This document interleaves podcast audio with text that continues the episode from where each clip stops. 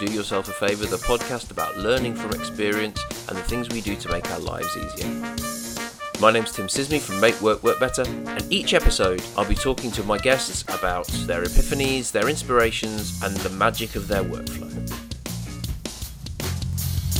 And I'm here today with Karen Avari. Hello, Karen. Hello, how are you, Tim? Yeah, well, thank you. Thank you for joining us on Do Yourself a Favour. I love that. What a great title. It's, it's officially a five star podcast because one of my friends gave it five stars. So there we go. It's official. Yeah. Or yeah, see if we can knock that down a peg or two. Would you like to uh, tell everybody who you are and what you're thinking? well, my name's Karen Avari. I I'm the CEO and designer and developer of safety culture programs of uh, uh, two businesses actually. So one is my own called Karen Avari, which really focuses on probably executive coaching and digital facilitation, designing, and mentoring, actually. So, helping people use facilitation tools to really bring their programs to life. And I, by mixing all of those things up, I've created my other business, which is Safety Collaborations, which is where we look, we deliver large scale safety culture program change programs around the world and we're delivering that using technology uh, so those three things are all coming together very nicely so that's kind of where i am today but there was a journey to get there needless to say Excellent, and hopefully we'll get into that a little bit later. So we'll we'll get right into it. What's something that you wished you'd learnt sooner? I, I spent a bit of time thinking about that question, and funny enough, I think it's that imperfection is perfection. Okay. So it's okay for, you know, I've often said in the past, you know, unless you're a brain surgeon, 90% is good enough. But I think if someone, if you're, and I have certainly been guilty of that over the years and still have to fight this, you know, desire to, no, it's got to be just here and the lines have got to be just lined up and it's just got to be just so before I can let it loose on the world, you know. And that perfect that that perfectionism uh, mm. can be a real hindrance actually to getting things done. So yeah, so I think, and so I've been working on this for the last 20 years is to stop worrying about that perfectionism. So I think imperfection is actually there's a beauty in imperfection. There's a lovely Chinese, Chinese or Asian story about the pot with a filling it in with gold. Oh my God, what's that name? And it's about making the imperfection mm. beautiful. Mm. I, there was a, a, fantastic thing I saw on, I think, Instagram or maybe one of the other socials, where there's an artist who fills in the cracks in municipal sports courts. Oh, I saw this. I think with with gold in the same way. So it kind of and then, so these big aerial photos of like you know inner city basketball courts where all the cracks have been filled in with gold, and it's that same kind of idea of you know fixing old pottery with with uh, gold to so that the the breaks and the cracks and everything tells a story of its of its absolutely and and it's and the imperfection is lined with gold you know it's mm. it has a lot of value to the whole process of whatever we do yeah what do you think would have you'd have achieved or done differently or not done if you'd have learned that sooner? So much differently, but I think I might have got a few things done sooner, actually. Okay. yeah so because I, I think I I assess that you know my imperfection can my perfectionism can lead to procrastination. Mm-hmm. you know, so it, it or it's a reason there's there's somehow this inner feeling of not being being able to let it go so mm-hmm. I think a yeah, I think there have definitely been times in my life where I think we could have got things, projects finished sooner. And so I'm quite conscious of that these days. So I'm like, okay, I'm going to hand this over to you. Mm-hmm. I've, I've done the big picture thing. You now finish it to the level that you know that we believe that we can put it out into the world, sort of thing. So letting go is, is yeah, letting go of things and, and delegating. And I think it all, I think it it's a really even thinking about it right now, I think it impacts so many areas of life actually, mm-hmm. from how we feel, how we look, to how we perform on the job, whatever sport, whatever it is that we do.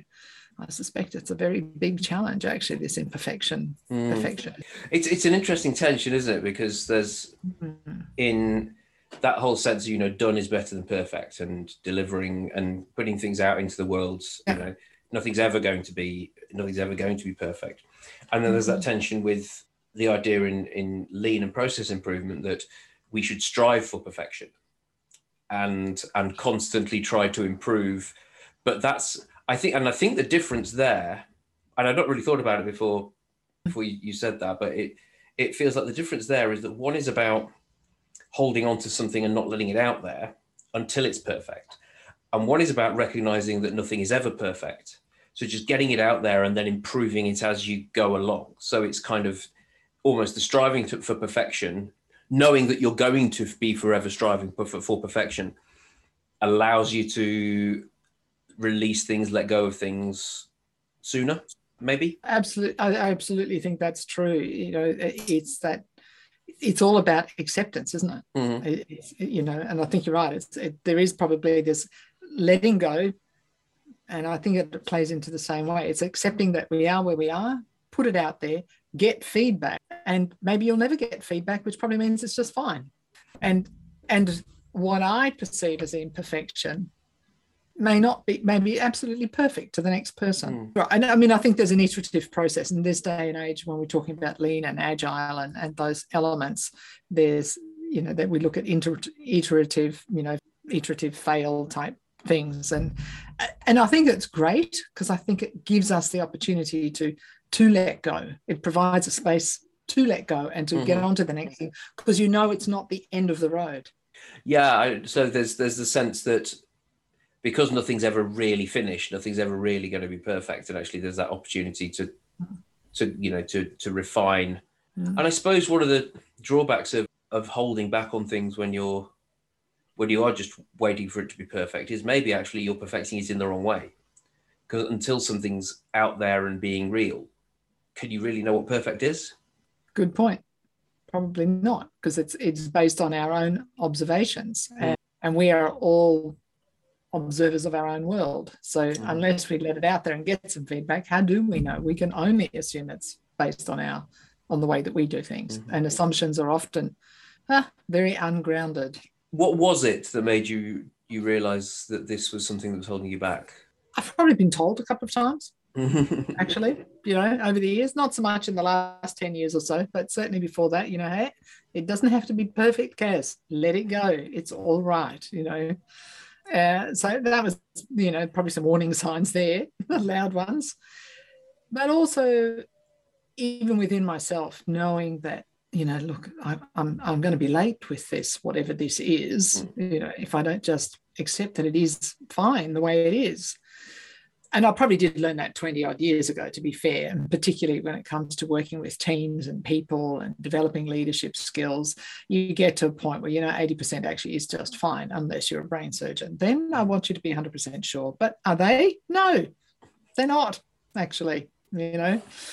So I think it's just been a slow burn. Actually, mm-hmm. I think mm-hmm. it's just been, you know, with every day thing. Okay, look, really, this is good enough. Let's just get it out there and it depends on what it is as, as well. You know, I'm I quite I'm quite creative and and artistic. So for me, I like things to be just so, so that they have a certain look and aesthetic and feel, mm-hmm. and you know. And I mean, I can see with my mind's eye, with my eye whether a line is straight or not, mm-hmm. where most, most people wouldn't even notice it. You know, whether two dots are actually on the same plane or mm-hmm. not. So it's a it's fun, but it's also a bit of a curse. You know yeah, I, I have said a number of times to people, you know, I'm not a designer, but I am really fussy.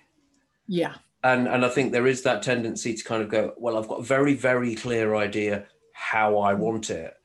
So the mm. idea of passing that over to somebody else who's better qualified, higher skilled, got more of a, a chance of actually doing it properly I, I, just know that I'd be a really awful client. I build my own websites now because I, I just I'm, I'm a hell client for web designers because mm. they want to have a clear define. And I have no idea what that is. I need to do it while I'm doing it, and mm. then I can define it. You know, so that's actually not about imperfection. That's about not knowing what I need. But, but and finding and part of the, I guess part of the journey is finding it, isn't it, as you go along. That's how I work. So it's in the writing, it's in the designing, it's in the creating that it all blossoms. Mm. You know. And then I, then I suppose you'll get to a stage where actually, when you've gone through that process yourself, then you can articulate it. So maybe it's almost that yeah. that it's it's just too soon in your process to be bringing in other people. Maybe. Absolutely, uh, I think that's a really valid point. Uh, if I think of uh, one of my sites now, I've sort of got to a point now where I think, you know what, I could actually bring, and, and funny you actually actually mentioned this because I was actually thinking, you know, I, it's now at a place where I could hand it over to somebody and say, this is what I need on this page, make it happen. Because I now know what it needs. Whereas before, you know, from a blank canvas, I, I couldn't answer that question. So it's a very good point. Mm that just relieved me a lot. well, that's that's that's that's why we're here. So let's let's carry on exploring this a bit further. So what, I, what I'd be interested to know about is a book or a concept or a a conversation or an epiphany, if you like, something that made you think differently about your life, about the direction you're going in, about the way you do things you probably gather I'm not going to be able to answer that with one definitive thing. Mm, yeah, very few people can, but do it. Yeah. No. But I will say that I think one area of work, which was, well, two areas of work for me. One was when I was doing my ontological coaching studies, we talk about the moods framework. And that was a real revelation, actually. You know, understanding because moods and emotions are, are pretty much the same sort of thing and this actually leads into the second part, which is actually emotional literacy. So they're, very related, actually, just as I'm saying this. We talk about the moods framework, which is the basic moods framework you have. It depends on what's possible, what's not possible for you, what is fact, what's uncertain. So there's certainty and uncertainty. What's possible, what's not possible, what what is mm, keeps you sort of anxious. So when we look at them, we have uh, resistance we have resignation and we have anxiety at one level. So, where we don't accept what's going on, or we're not sure what's going on in the world under those three categories.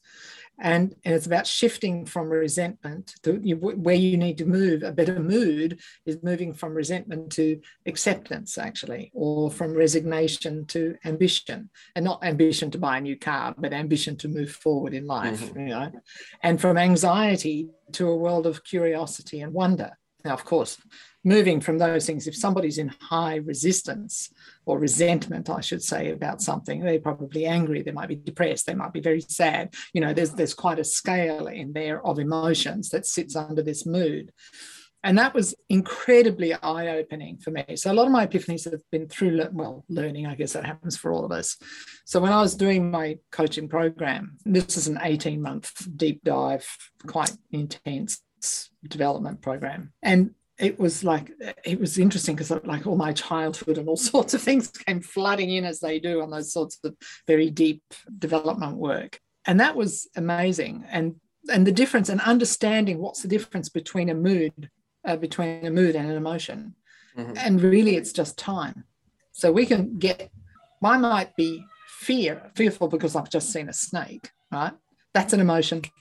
As soon as the snake's gone it's gone yeah. Mm. But I might live in a state of fear. And if I'm living in a state of fear all the time, then I'm probably living in one of those moods of anxiety where I'm fearful about everything and my body is reacting certain ways constantly. My the, the neuroscience comes into this. There's a whole range of things that comes into this. So it's it really is time is the difference mm-hmm. between the two. So I can be anxious for a short time or I can be a very anxious person. Yeah. And mm-hmm. we're probably one of the easier ones to recognize, I guess, is someone when you meet someone who lives in a in a world of resignation, meaning, well, why do we have to change that now? You know, same shit, different day. They just you can't get them out of that. It's almost like the half cup, half empty. Not always, but it is a little bit that way. But it's more about they're just resigned to this is it, and I can't do anything about it. So they just don't accept that they can do anything. So we, you know, but if we can shift them to a space of ambition, then they go, oh well, okay, let's try that new idea. That's a good idea. Mm. Let's move forward. So working with teams and people and individuals actually around the free moods framework is really very powerful and it certainly made a difference to me and i'm always learning i mean i think it'll be a you know i'll be learning this this theories and knowledge for till i pop off but and that sort of led me even then down the road of emotional literacy, which, which is a book that I love and recommend to many people, actually, The Unopened Gift, because many people don't realize that emotions are what drive us. They are what make us do anything in life. Without them, we don't, we're dead, basically. Mm-hmm. So they drive the chemicals, they drive what, what, and it's actually emotion. It is, you know, that's what they're about. So these, that's been quite, especially in the last five, six years, has been really quite eye opening for me. And I'm working on it all the time. So it's not just about emotional intelligence. It's actually really understanding well, what does anger really mean? What does happiness really mean? What is that emotion? What is its human distinction? What is its concern? Okay. Why does it matter to me? So we talk about emotions from what we call as they are our predispositions for action. Okay. They predispose this pre I can't get the word out. I need water or more coffee or something, right? They predispose us towards whatever we do in life. If I'm unhappy about something, well, I'll behave in a certain way.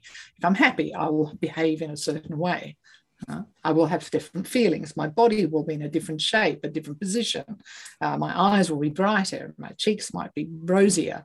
There's a whole range of elements that get involved mm. with this work. Yeah. So that's, uh, I think that whole world of understanding moods and emotions is just an ongoing journey. And it's, a, it's an amazing, uh, it's amazing how you can make a difference in people's lives with, when you talk about it, when you get involved with it.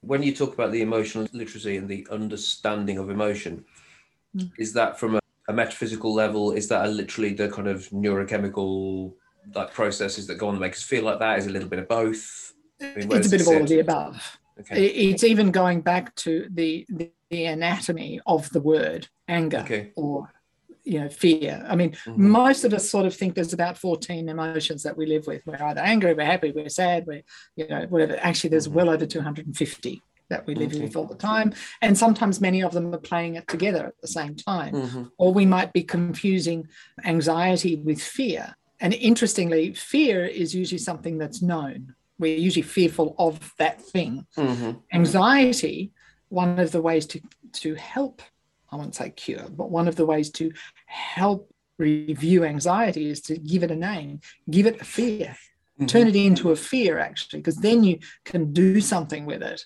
But mm-hmm. you know, if you don't know that you're afraid of spiders, you can't do anything about it. The other one that always feels that I feel interesting, and we've run into a few times with with my eldest, is that line or connection between, say, sort of fear or nerves and excitement because they're really the same kind of thing. You know that, it's a very similar thing. I was about to say physic physiologically, fear, uh, excitement, and fear, or uh, you know, let's say fear and excitement, may have very similar physical reactions. You might get hits of one will be adrenaline, the other will be cortisol, and you know, and both can be good in small doses. You know, one can both can save us from situations. So it's yeah, physiology physically they could feel the same. You know, it could be butterflies in the tummy, or it could be you know, ang- you know a bit of nervousness and mm-hmm. that sort of thing. But the actual what we do, our behavior for both will mm-hmm. be different. Yeah. And maybe then what we say will be different. Mm-hmm. How we show up will be different. So one, it, it, it comes down to what's the human condition that the emotion is trying to serve. Uh-huh. Okay. If that makes sense. Mm-hmm. So, for example, you know, a more very common exp- explanation. If I've got a saber tooth tiger coming at me, then I want to be shots of cortisol. I want to feel that I can run. I need the adrenaline. I need the cortisol. I need to get away from this thing. The problem is, is when we live in that state for too long, it then becomes a problem for us. Mm-hmm. And cortisol can live in our system for around 27 hours, whereas and if we're constantly giving ourselves hits of cortisol, then we get stressed, then we get mm-hmm. sick, then we are physically become debilitated. So what we need is to have some of these other happier hormones like oxytocin, which is the, what they call the hug hormone, hormone, or the what's the other one you get when you're endorphins and things. Anyway, mm-hmm. you start to increase all of these. They only last for three or four hours. Okay. So you can imagine if somebody's okay, I might have a smile now, but you know, for the most of the time, I'm sitting in this state of cortisol over overload. Then it's really I need more kindness to myself you know often mm-hmm. it's, it's something we need to do to ourselves you know you know so that's that's kind of where that the chemical the neuroscience and and I'm talking at this at a very high level. Mm-hmm. I'm not a neuroscientist, but between conversation intelligence and the and the ontological work, I've done quite a, done a reasonable amount.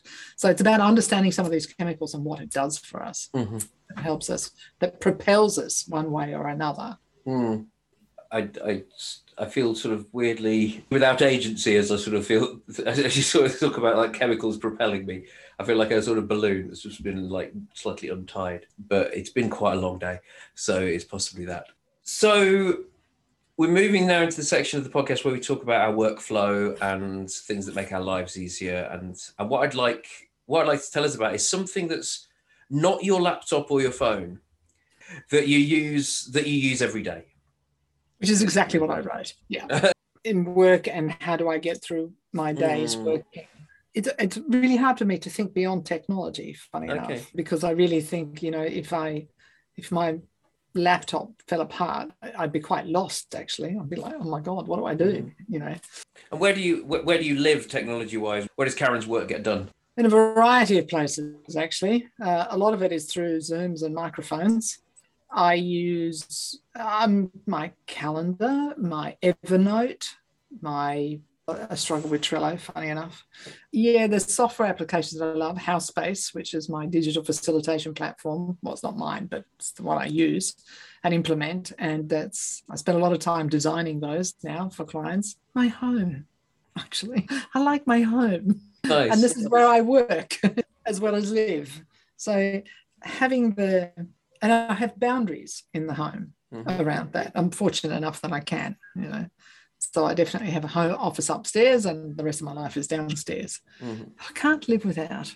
It's funny. I've, I've often thought about that sort of question, and people mm-hmm. say this, and the other. I mean, one of once upon a time I would have said my hair dryer, but you know, it doesn't make any difference to work really. The possible, actually, what I could, what I would find very difficult is if I couldn't connect with people today. Mm-hmm. Technology in general really would make yeah i would find that very challenging i i do think it's interesting that the impact that the pandemic had on the i think the acceleration of yeah. collaborative networking and and video conferencing and communication tools mm. because it was well people were less comfortable with them right at the very start of the start of the pandemic yeah. and things like microsoft teams and and some of the others have by necessity had to accelerate the the level at which they've rolled out different features in order to just be able to keep up with what people need that what their customers need from them. And i do wonder how long it would have taken say i don't mm-hmm. know team teams to add breakout rooms if there hadn't suddenly been this this need caused by the I agree with that, and I mean, I'm I, am an absolute fan of Zoom. I think it's one of the still the best of all of them. But you know, some of the others are definitely moving along. If I think of a year ago, when we were running uh, a virtual facilitation conference back in March last year, at the end of March last year, I mean, we would spend 20, 30 minutes just making sure people were comfortable with Zoom. We would use slides, we would direct them, show them, spend time creating activity around it. I've d- dropped all of it because we generally might five minutes might be all you need. You know, it might be a new tool to somebody, but they more much of a muchness really now. So, you know, people get the concept of okay, this is the screen. This is how I can mute mm-hmm. myself. This is how I can turn my camera on and off. You know, that's a chat. That's a whatever. You know, they might be in different places or whatever, but the but the principles of them are all there. You know, I wish they weren't in different places. It, no, it would be easier. It makes it, I find it massively challenging to move from yeah. one platform to another and just find that I'm I'm actually just like switching my camera on and off rather than muting or whatever. It's it's very very frustrating. No, this is true. This I'm in, true. I'm interested. You referred to it very briefly at the beginning. You've moved around a lot. You're somebody whose whose journey has, has has taken them around a lot of different parts of the world. When you said you like your home, what's what's home? How do you make a home? When you move a lot, how do you make home? What does home mean? There's a wonderful song. You know, home is where you hang your hat. And I think for me, home is wherever I am. And it's always an interesting conversation I have with my Aussie buddies. You know, so, so when are you coming home? I'm going, I am home. I am home. Yeah, Australia was one of my homes. Right now, I mean, it's interesting. Uh, this is the longest I've actually lived in the same house in my entire life. I mean, from birth, we were always moving as well, even as kids. So, uh, as my parents. So, uh, for me, it's, and I'm very good at making a home. I love making homes. I whether I own them, rent them, it doesn't matter mm-hmm. to me. It's my home, so I'm going to make it as best I can with mm-hmm. reasonable financial whatever. It's important to me. So I am quite a homebody, even though I love to travel and to move around the globe if I can. Look forward to that again one day.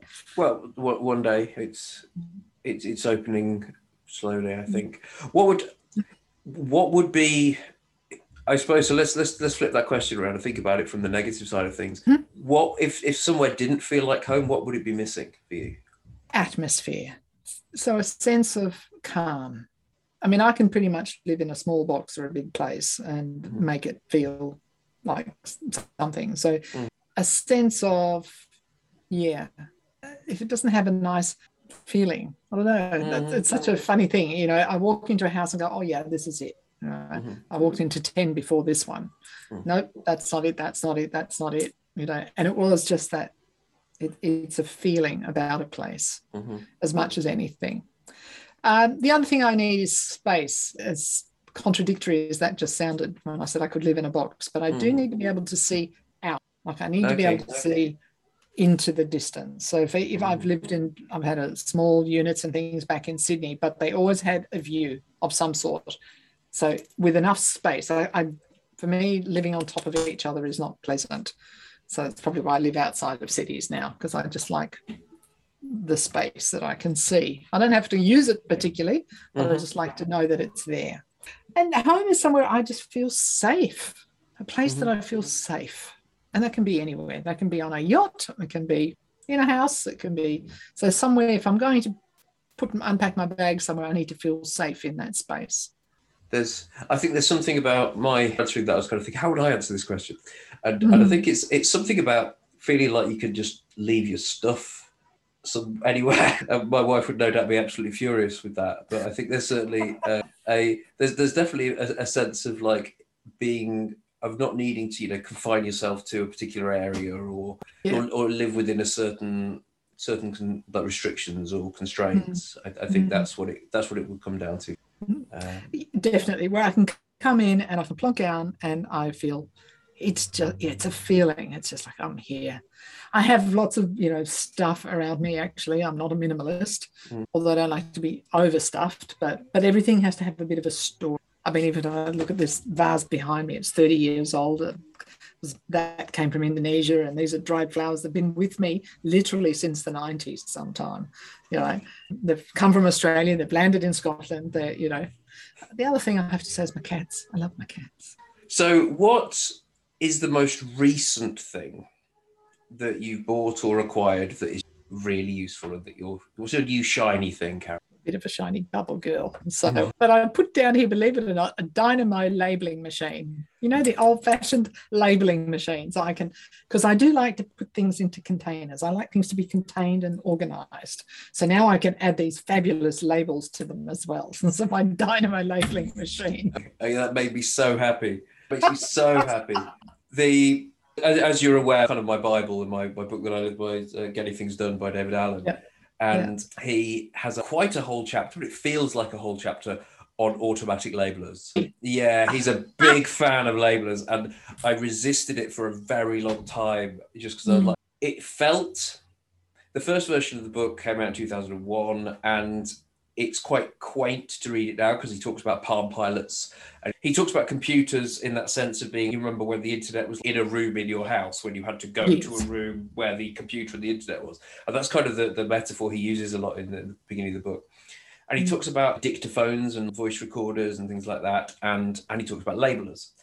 Mm. And I I just put the labeler in with all of this kind of like quaint early noughties technology that was uh, that was being thrown around and then I got one, and mm-hmm. I got I got one because I was sorting through. It was when we were redoing this this office room, and I needed to mm-hmm. sort out my filing, and I got all these like manila folders that had like me my scrawling sharpie on them and just like i was like right i want to sort these out and so I got I, got a label maker to label them all up, and I, suddenly it's just it was like WD forty. You know how when you've got a can of WD forty, you just wander yes. around looking for things to put WD forty on.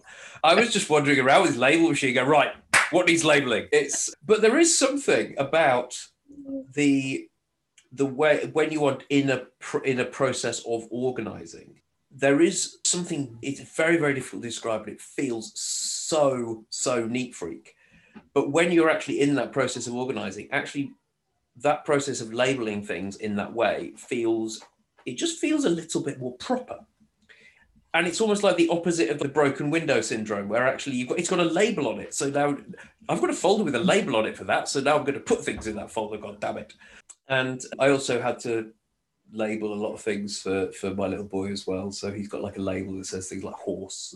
And a great way to teach him how to spell. Yeah. Turn it, click, turn it. I didn't, but you know, it was a manual one. Oh wow! Oh no, no, no, not none of this typey one. No, no, it's a good proper. Is it? No, I think it's downstairs. Uh, proper handheld little one, and you just got to turn the wheel. Like, you know, old school. Old school. No, it's, a wonderful, wonderful process. I, I wholeheartedly approve. I would like to assure everybody that I did not put Karin up to talking about labelers on the show. No. I am beyond happy that that is what uh, has made made your life so much easier in, in recent times. That's oh, that's right made my day. Okay, we're on to the home straight now, and I'd like you to complete the sentence, please, Karin. Do yourself a favour and take a deep breath and know that all will be well. Lovely. Go on and, and, and give me the why you know, we all go through moments where we feel anxious about things and we get nervous about things and we freak out about things and we overreact to things. And honestly, by taking a deep two, maybe five, maybe 10 deep breaths scientifically can help shift everything. Uh, so the deep breath is actually really important in that. And it does end up giving you a sense of, okay, I can do this. I got this. Mm-hmm. All will be well. There's a great book, and I can't think of her name right now. I'm terrible at remembering authors' names. Called "The Universe Has Got Your Back," and I actually think it does. You know, if you let it, but but you need to breathe into it. And that feels like as good a place as any for us to uh, to bring this to a bit of a close. Karin, mm-hmm. where can people find you? Well, luckily for me, I've got only 10 letters in my name and it's unique globally. So you can type in Karin Avari, K A R I N A V A R I, into anything and I'll turn up. So I do have a website. It's like looking in the mirror and saying Candyman five times. I have two websites. So I have karinavari.com, I have safetycollaborations.com. So, the, and that is exactly one word, safety collaborations. And the other great place to find me is on LinkedIn at Karin Avari. Excellent. Thank you so much for joining me. Yourself a favour. Uh, excellent. And, and thank you, everybody, for listening. And we'll speak to you again soon. Bye bye.